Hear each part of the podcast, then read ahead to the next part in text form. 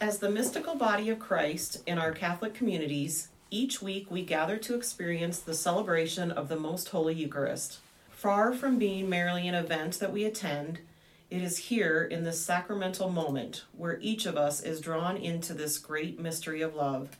My name is Cassie Jolly, and I am a member of the Cathedral in Rapid City. As part of the Year of the Eucharist, we will be offering teachings to help us all understand how we encounter Jesus in the celebration of the Mass. We will use the general instruction of the Roman Missal as our guide. Collect. The priest now refocuses our attention on what we are doing when he says, Let us pray.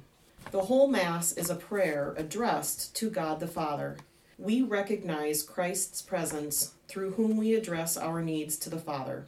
The invocation to pray is followed by silence. We are invited to call to mind our intention for this Mass. All the people's intentions are collected in the voice of Christ who prays to God the Father for his church in the person of the priest.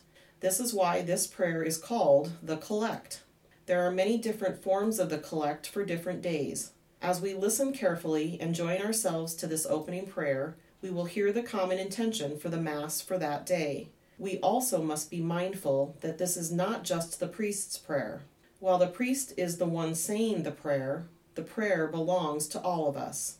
The whole body of Christ is praying to God the Father with Jesus. Listen to the pronouns being used we, our, us, our Amen, spoken at the end of this prayer, is our vocal acceptance of what has been lifted up to God the Father. In our Amen, we say, Yes, I agree. The Amen should be intentional, like our attentive listening.